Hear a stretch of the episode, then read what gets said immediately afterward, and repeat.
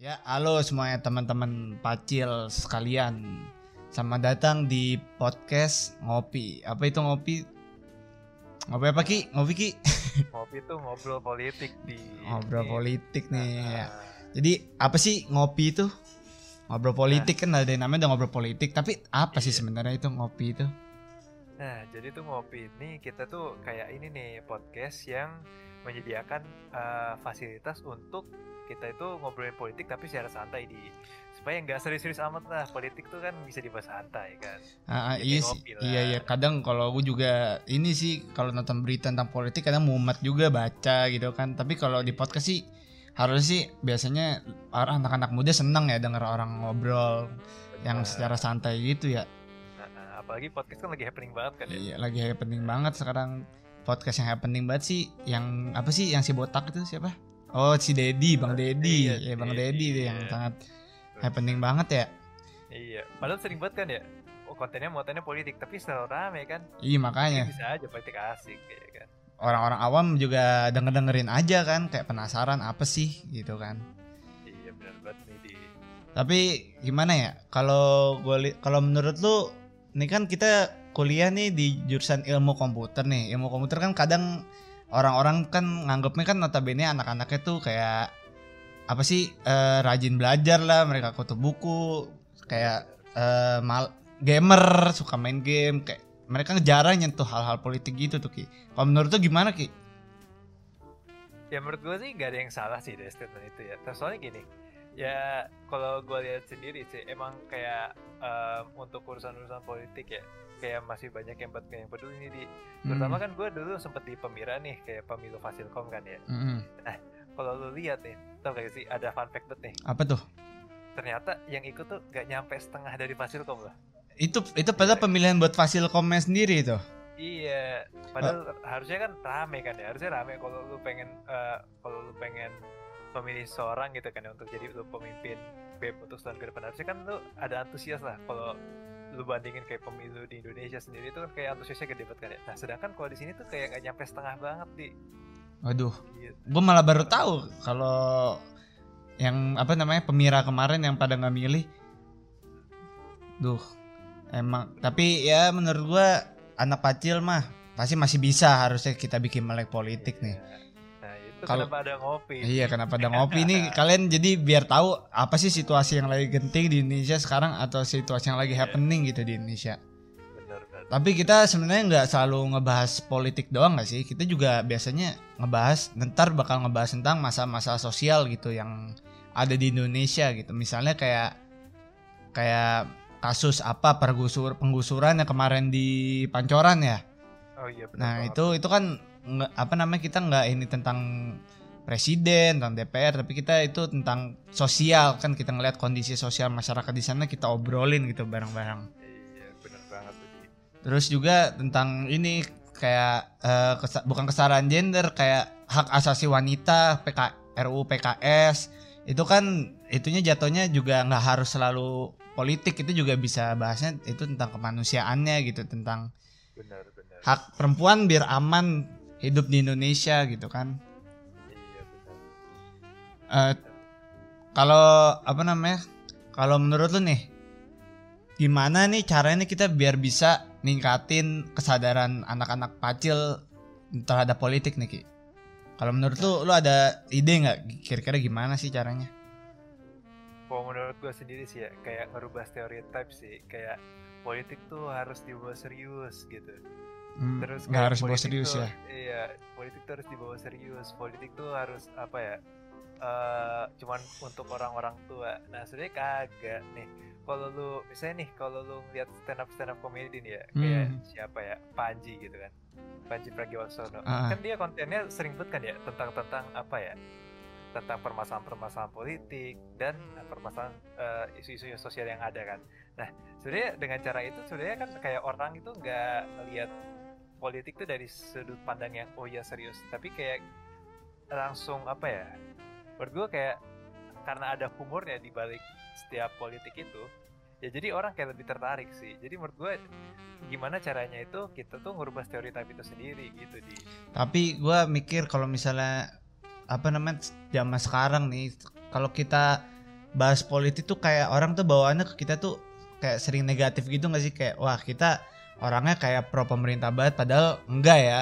Padahal sebenarnya pemuda yang baik tuh yang melek akan politik yang ngerti akan bangsa Indonesia nih sebenarnya kenapa ada apa ada masalah apa gitu. Soalnya kan masa depan bangsa ini kan dipegang sama anak-anak muda ya sekarang kan yang lagi kuliah-kuliah ini. Nggak harus yang di ilmu hukum doang ya. Padahal di Pacil juga bisa ada yang masuk pemerintahan ntar. Jadi ya kita mau nggak mau harus tahu juga politik demi masa depan Indonesia juga gitu. Ntar kalau milih presiden kita nggak milih pol- apa nggak ngerti politik gitu kan ntar kita milih asal kan jadi berpengaruh negatif juga kan ke Indonesia gitu. Bener. ke berbagai bidang juga. Nggak cuman kayak ya udah ke bidang hukum. Tapi kan bisa juga nanti kayak misalnya nih isu yang lagi dibawa sama eh, kastrat kita nih di- Hmm. misalnya RUU PDP gitu kan yang lagi eh, berkembang banget isunya nah RUU PDP kan terkait banget sama teknologi gitu kan ya nah Hmm. kalau misalnya kita nggak melek politik bisa aja nanti data-data kita malah nggak aman Iya kan? itu yang tentang masalah data pribadi itu ya. iya bener banget tuh Sama ini kan kalau misalnya apa ya namanya anak-anak pacil gitu kan, mungkin mereka nggak tahu nggak ngerti kayak ini ngapain sih ada kastrat kayak tujuannya kastrat tuh sebenarnya buat apa sih? Kastrat ada kastrat di BEM itu. Jadi tuh kalau menurut gua sih ya kastrat itu sebagai media nih. Hmm. Terut- nah kan namanya juga kajian gitu kan kajian dan aksi strategis. Jadi itu kita gimana caranya mengkaji suatu permasalahan yang ada di sosial politik supaya itu lebih mudah dipahami sama orang-orang yang lebih awam. Kayak misalnya nih kepada warga-warga pacil di Sebenarnya kita bukan kastrat tuh bukan stereotip kita mencuci otak kalian buat ikutin satu side dari politik enggak. Iya, kita tuh lebih menyuarakan kayak biar kalian melek politik kita nggak tahu nih ada permasalahan ini nih gitu kan. Kita lebih iya bener bukannya kita pengen nyuci otak kalian misalnya buat ikut sisi kiri gitu buat sisi kanan enggak. Banget. enggak lah. Bukti buktinya ya misalnya kita tuh eh, lebih ke netral kayak kita nggak dukung pemerintah maksudnya kita nggak mihak ke mana-mana lah tapi kita mihak ke yang sangat membutuhkan. Misalnya kayak ada sesuatu yang misalnya nggak yang nggak adil gitu. Kita berpihaknya sih lebih ke harusnya lebih ke yang lemah. Kita harus harus bisa melihat lah sisi negatif dan positif dari kedua sisi dari kedua pihak gitu ya kan? Iya bagi- supaya jadi kontrol gitu kan ya. Supaya misalnya nih pemerintah kalau jalan sendiri gitu kan ya Mm-mm. gak, gak ada kontrol ya nanti mereka jalan semena-mena dan kayak apa ya kalau gak punya kontrol ya kita bisa aja dirugikan kan. Padahal Mm-mm. Eh, negara itu nggak cuma punya pemerintah gitu. kan siapa lagi kalau yang gerakin bukan mahasiswa kalau misalnya pasti pemerintah pasti setiap manusia nih kayak pemerintah juga pasti ngebuat kesalahan gitu kan. Iya, kita sebagai mahasiswa kita bisa harus berpikiran kritis kita harus ngeliat gitu kayak kesalahan apa dan gimana cara memperbaikinya memberikan solusinya gitu. Nah ini kalau misalnya gue mikir kalau misalnya kemarin di Pacil yang pemilihan apa? Eh, pemilihan ketua BEM ya? Yang yang sepi itu pemilihan ketua BEM oh ya? iya eh, iya pemilihan ketua BEM itu. Itu kan sepi itu ya? Itu Nah. kayak gimana ya caranya misalnya biar tahun depan gitu pas ada pemilihan ketua BEM baru anak-anak pacil tuh bisa kayak antusias gitu. Lu Nah, gua menurut lu ada ide nggak lu? Nah. gimana gimana? fun fact-nya ada lagi nih. Apa tuh? Ternyata nih ya ternyata makin tua angkatan ya. Mhm. makin tua angkatan ternyata yang milih makin dikit bi. Jadi kalau lu lihat ya ternyata maba-maba tuh ma- malah aktif loh di pemira. Wah maba Tapi- it- angkatan iya malah angkatan-angkatan atas tuh kagak aktif. Nah jadi tuh kalau menurut gue ya Mhm. eh, terkadang tuh politik tuh kayak eh, punya agendanya masing-masing. Jadi kayak misalnya nih saat lu nggak punya kepentingan sama sekali gitu kan ya. Nah misal kayak lu udah berada di posisi angkatan tua gitu kan ya. Kan Hmm. kayak BEM itu berarti kayak nggak punya sesuatu arti yang penting buat lu gitu kan karena lu Oh. pengen lulus gitu kan. Iya sih iya Nah, sih. jadi kayak mungkin kayak menurut gue itu kayak kita tuh harus kembali lagi tuh kayak eh, sense buat eh, kayak menyadarkan bahwa orang-orang bahwa ya apa pun latar belakang lu pasti eh, apa ya politik ini bisa mempengaruhi eh, apa ya kehidupan lu gitu ke depannya. Kayak gitu sih menurut gue. Apalagi ini maksudnya kasihan juga buat kita yang baru-baru kalau misalnya misalnya nanti kita nih udah angkatan atas misalnya kita udah mau lulus. Kayak kenapa kita sebenarnya harus aktif ya? Itu buat masa depan adik kelas adik kelas dan yang lainnya juga sih kan karena ntar BM itu untuk pastinya apa untuk ke angkatan bawah juga. Walaupun kita misalnya udah merasa kayak ah kita udah mau lulus nih gitu kan. Kalau men- kalau menurut gue sih gitu juga. Iya. dan ya gimana ya anak pacil sih tapi setiap orang pasti bakal ini sih apa namanya bakal melek. Dan tujuan dari Kastrat juga kita pengen bikin kalian melek akan politik gitu. Nggak harus apa ngelihat sisi negatifnya doang. Iya benar banget. Karena ya pasti suatu apa ya eh, dari politik tuh kayak apa ya mungkin ada stereotip juga gitu kan ya. Ya kita kontra pemerintah terus gitu kan ya. Padahal enggak gitu kan. Kita juga pasti bisa ngedukung nih kalau misalnya ada sesuatu gebrakan dari pemerintah yang bisa berdampak positif dan Hmm. pastinya kita bakal ngepromosin itu sendiri kan. Kayak misal nih kayak tentang prokes. apa ya tuh prokes ya kan tentang protokol kesehatan gitu kan dari pemerintah. Kan bagus tuh sebenarnya kan buat eh, apa eh, menghentikan laju pandemi gitu kan. oh iya iya Nah, kita tuh di sini fungsinya itu kan berarti eh, mendukung kan dari kegiatan prokes itu sendiri. Nah, jadi Hmm. kita nggak selalu kontra kan setiap kebijakan dari pemerintah. iya iya iya tapi kalau misalnya apa namanya ke tadi yang milih kan fun fact yang milih itu makin tinggi itu malah makin dikit kan ya tadi ya maksudnya makin tinggi angkatannya mak- makin dikit yang milih. Apa jangan-jangan yang maba-maba kayak kita? Yang lain pada mungkin pada takut kali makanya pada milih. Gue juga mikirnya gue juga mikirnya gitu malah kayak takutnya mereka ah nggak enak nih sama angkatan atas. Ya udah gue pilih. Enggak kan? Harusnya sih nggak gitu sih. Iya, benar. harusnya semoga aja eh, angkatan masa stabil gitu tetap kalau misalnya ntar udah jadi tingkat kakak tingkat yang tinggi itu kakak tingkat yang di atas ya semoga masih stabil masih ada kesadaran buat milih Iya, benar benar. terus ada apa lagi ya yang kalau menurut lo isu-isu yang ada di Pacil nih misalnya kayak yang mengenai poli- politik lah isu politik itu atau apa Mungkin gue pengen ngebawain ini sih. Kayak kemarin tuh gue eh, sama teman-teman dari eh, Kastrat itu Hmm. sempet nih ngediskusiin eh, apa tentang RUU PDP bareng anak eh, teman-teman dari Fakultas Hukum Hmm. RUU PDP apa tuh siapa tahu nih ada yang nggak ngerti Oh, tuh iya. RUU PDP itu apa Nah, RUU PDP itu adalah rancangan undang-undang yang berfungsi untuk melindungi data pribadi di. Nah, oh. kebetulan kan nih lagi ma- masa-masa pandemi kan ya dia. Hmm, Kan makin banyak nih ya kegiatan kita yang secara daring gitu kan ya. Mau belajar kayak mau eh, lu belanja, mau segala apa pun gitu kan. Hmm. Sekarang kan kayaknya serba daring gitu kan. iya sih Nah, ya. Jadi peningkatan eh, apa harusnya tuh eh, data lu itu semakin tersebar di mana-mana gitu kan. Hmm. nah, Tapi ini sekarang ya dia data itu jadi salah satu komoditas yang mahal banget. Jadi kayak lu bisa data itu bisa dipakai buat marketing, data bisa dipakai buat lu nentuin keputusan di suatu perusahaan.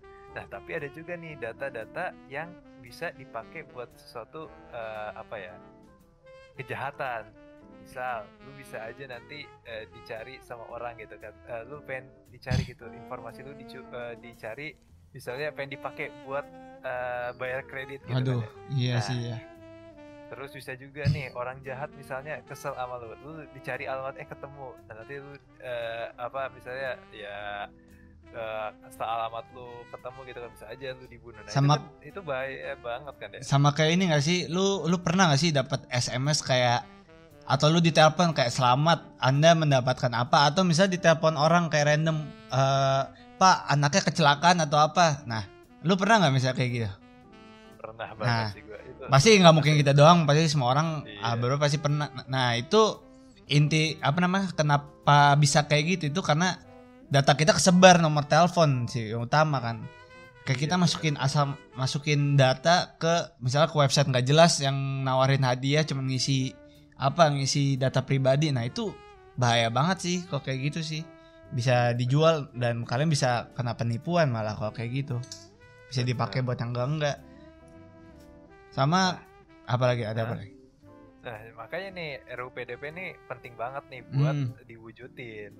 Nah, soalnya nih gini di kalau misalnya nih ya di luar negeri tuh data pribadi tuh udah bener-bener kayak uh, dirancang uh, ada perundang-undangannya. Nah di Indonesia tuh baru ada setahu gue ya, baru ada peraturan menteri. Dan kalau misalnya um, ini nanti kalau uh, gue salah nanti dari pendengar juga bisa nih dari teman-teman dikoreksi ya. Iya. Yeah. Jadi uh, jadi peraturan menterinya aja kalau misalnya ada pelanggaran dari data uh, misalnya ada pencurian data pribadi itu cuma baru dikasih sanksi secara administrasi atau secara verbal doang. Itu di kan Indonesia itu.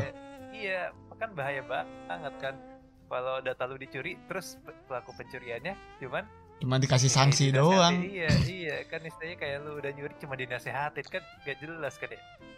Uh, gini lu lu lu tahu nggak sih yang kasus yang kemarin yang ada warga Indonesia? Dia tuh kayak ngebuat website web, apa namanya? Website website websitean iya, gitulah. yeah, dia yeah, yang bener. disebarin ke orang Amerika. Terus yeah, yang itu kan buat data pribadinya di pada diambil ambilin kan sama orang Indonesia. Yeah. nah itu kita contoh misalnya negara Amerika gitu. Mereka langsung padahal itu orang luar negeri loh. Masa orang Indonesia bukan orang US-nya sendiri. Yeah.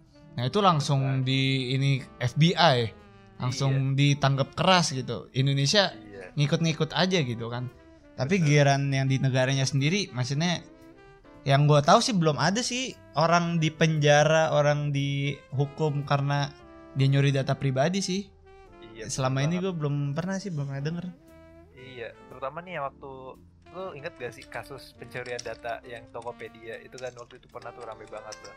Nah dari pihak Tokopedia-nya aja nggak dapet sanksi nih kan kayak harusnya kan atas klien uh, data customernya bocor harusnya dapat sanksi lah minimal. Ini kagak kan berarti kayak nanti tuh nggak ada motivasi nih buat misalnya uh, stakeholder-stakeholder yang punya data-data pribadi dari banyak orang itu buat ngenikatin atau uh, apa ya ngejaga data data-datanya kan bahaya tuh. Padahal sekelas Tokopedia itu datanya bisa bocor loh itu. Iya. Itu Tokopedia nggak jual. Eh gua gua gua gua masih kemarin itu gua nggak terlalu jelas berita yang itu. Itu Tokopedia-nya gimana itu kok bisa kalau yang lu tahu kemarin gimana itu? Tahu gue sih ini sih karena security-nya masih rendah. Jadi kayak langsung uh, gampang banget kena data breach gitu. Oh. Nih, yang FBI sampai ini gue lagi baca berita ini yang kemarin yang FBI apa namanya ke Indonesia cuma buat nangkep dua orang itu. Itu maksudnya berarti saking seriusnya mereka akan data pribadi gitu. Iya benar. Ya lu udah pernah denger lah ya kata apa lagi? Yang kata waktu ada sempet meme-nya lah ya kata Mark Zuckerberg kan waktu itu. Oh iya iya. Facebook, ya kan. Itu saking seriusnya sampai dibawa ke persidangan gitu. Iya sampai iya. Padahal Mark Zuckerberg orang orang terkenal masa orang berpengaruh gitu kan. Iya benar banget. Tapi dia maksud di wap, dia dia melakukan tindak kriminal data pribadi ya dia harus disanksi gitu. Iya benar banget. Kalau di sini kan masih kurang nih proteksi uh, proteksinya gitu kan terhadap warga Indonesia. Uh -uh. Gitu. Jadi ya kita misalnya lu lu sebagai warga negara Indonesia nih kayak hati-hati deh. Mending sekarang kayak jangan pernah misalnya kayak kan banyak nih advertisement lu buka website ada advertisement misalnya website judi online gitu jadi online minta email, minta nomor telepon. Nah, itu bahaya itu. Iya, Pakai gitu banget. tuh.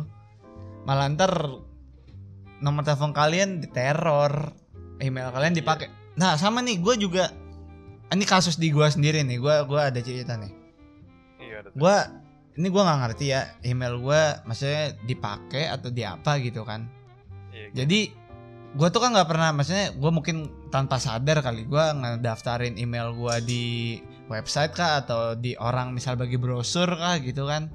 Nah ini sekarang di email gue tuh suka kayak ada ada orang make email gue buat langganan first media. Ini beneran ini gue gue tuh sampai bingung kapan gue langganan first media pakai maksudnya pakai email gue kan pakai email orang tua gitu. Ini iya, ngapa iya. pakai atas nama gue nah terus juga ada orang beli beli apa namanya? Beli kayak voucher game voucher apa pakai email gue padahal gue kayak ngapain juga gue beli begituan gitu kan. Iya betul banget. Bahaya juga sih kalau misalnya email lu dipakai buat bayar-bayar. Nanti Un lu kekuras untung email doang. Kalau kartu kredit gimana kan? Wah, kartu kredit kartu debit. Email ini mengganggu iya, banget. gue tiba-tiba ada apa namanya ada invoice dari first media tagihan gitu kan masa kalau di email kan kalau misalnya tagihan gitu masih bisa di cancel lah ya iya benar banget Jadi ya kalian hati-hati aja deh sebenarnya. Nah, Sama Nah. apa lagi? Hah? Ada apa lagi ini ini nih di, Apa kan eh, kan mungkin dari pemerintah belum optimal gitu kan ya Ah. untuk menegakkan RUU PDP nih. Nah gimana sih ini tipsnya nih di supaya kita bisa eh, ningkatin proteksi terhadap data pribadi kita? Sebenarnya yang utama dari diri kita sendiri sih. Kayak Iya. lu jangan asal naro data pribadi lu kayak nama, terus alamat, nomor telepon itu ke yang abal-abal lah. Walaupun sekelas Facebook pun lu kan juga harus baca terms and agreement kan. Iya. Kayak datanya bakal dia pakai buat apa aja. Tapi baca nggak masalahnya kita? Kalian baca nggak? kan ya? Kadang kan cuma doang. udah nge-scroll nge-scroll accept Iya. gitu kan orang Iya, iya, Indonesia. Padahal kita nggak tahu data kita mau dipakai buat apa kan. Apalagi website-website abal-abal yang sosok market terms and agreement padahal data kita dijual gitu. Iya benar. Sama kalian harus ini sih kalau misal lu pada tahu ada orang yang ngejual data pribadi atau apa gitu, mending segera ditindaklanjuti sih ke poli ke kepolisian atau apa maksudnya biar biar nggak orang tuh nggak nganggap enteng tentang data pribadi sih. Kalau menurut gue sih gitu. Kalau menurut lu gimana? Menurut gue sih kayak nambahin ini aja sih. Kayak sekarang kan kayak banyak banget ya website-website yang kayak gampang lah kelihatan kayak eh, suspicious lah ya. Iya, iya. Kayak website-website togel lah, website-website judi gitu kan ya. Heeh. sebisa mungkin tuh dihindari aja dah Eh, cari uang aja dah yang halal ngapain sih kayak gitu kan ya daripada lu udah eh, udah rugi terus data pribadi lu diambil kan ya mending eh, kalau gitu dihindarin aja sih kok terus kayak misalnya nih kayak udah ketahuan banget nih kayak eh, suatu website e-commerce terus ternyata eh, setelah lu telusuri ternyata websitenya terlalu mencurigakan nah mending itu dihindari aja sih gitu menurut gue Iya, makanya kalian kalau misalnya lihat advertisement dikit jangan langsung asal pencet terus daftar gitu. Ada hadiah jangan. Sama ikut giveaway juga hati-hati kalian. Iya, kan ada giveaway yang kayak harus nomor telepon atau apa gitu. Tahu-tahu dijual. Tap- Bener banget Tapi gue kalau menurut kan gue pernah nih ya, apa namanya? Ini dulu sih. Jadi gue pernah apa gue sama temen gue pernah ditawarin kayak bisnis enggak sih ini bukan kayak bisnis kayak iya bisnis jualan database nomor-nomor telepon orang gitu. Kalau nomor telepon nah itu gue nggak ngerti itu kayak gimana tapi yang gue tahu waktu itu sih kalau itu dia ya untungnya lumayan sih kalau menurut tuh kayak gimana kok bisnis bisnis orang yang apa namanya bikin bisnis pakai data pribadi orang gitu Nah itu sebenarnya sih ini sih kayak apa ya tergantung eh, tadi nih balik ke agreement saat lu memberikan eh, data lu gitu kan. hmm. Sandaikan eh, sandaikan apa misalnya data lu emang eh, lu setuju untuk dipergunakan untuk bisa survei gitu ya menurut gue fine fine aja tapi kan sekarang kayak permasalahan itu kan sekarang banyak banget nih data-data yang akhirnya ya kayak tadi lu akhirnya nomor telepon lu di spam sama marketing marketing kagak jelas disebarin nomor-nomor kagak jelas gitu kan Hmm. Nah, makanya nih yang jadi permasalahan itu kalau misalnya nomor itu eh, diperjualbelikan tanpa adanya konsen dari diri lu sendiri gitu. Nah jadi sekarang Kastrat nih lagi ngapain nih terhadap isu PDP ini nih? Apa yang lagi Kastrat lakukan gitu? Bukan Kastrat Facil doang kan sa- satu UI ya ini ya? Oh iya benar. Se-UI benar. kan? Ada lah. Iya, kayak beberapa fakultas juga kayak ikutan nih aliansi kita di. Hmm. Jadi kalau eh, dari eh, aliansi eh, RUU PDP sendiri nih, kita nih berusaha untuk eh, apa ya? eh, me- apa? Mengkaji ulang nih kayak kira-kira apakah RUU PDP ini udah cukup nggak sih untuk melindungi data-data pribadi bagi seluruh rakyat Indonesia. Nah terus setelah itu kita tuh pengen sesegera mungkin eh, RUU ini disahkan karena kalau kelama eh, terlalu lama takutnya makin banyak eh, warga Indonesia yang dirugikan karena eh, data pri- eh, kita nggak punya eh, landasan hukum yang cukup tegas untuk menindaklanjuti jika adanya pencurian data. Gitu, Hmm. Di. Apalagi kita maksudnya anak Fasilkom yang berhubungan dengan dunia medsos, terus internet itu kan paling mungkin paling sering kali kalian data pribadinya bocor gitu atau kalian ini.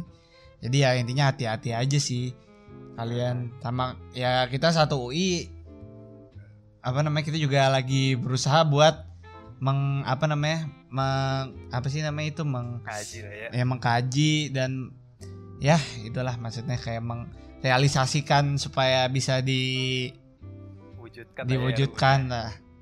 Tapi harusnya nggak cuma UI doang, pasti ada juga orang di luar sana yang lagi berusaha juga sih.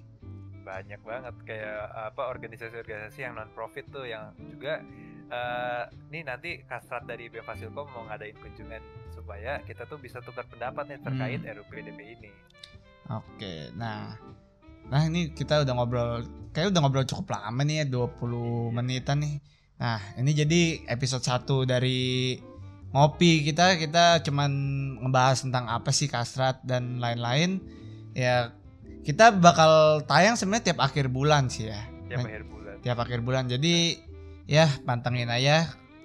Atau misalkan lagi makan, lagi gabut, lagi apa, ah pengen dengerin, dengerin aja jadi temen ngobrol kalian. Nah, udah. Dah, mungkin gitu aja. Sekian. Oh ya, kita lupa kenalin diri, coy.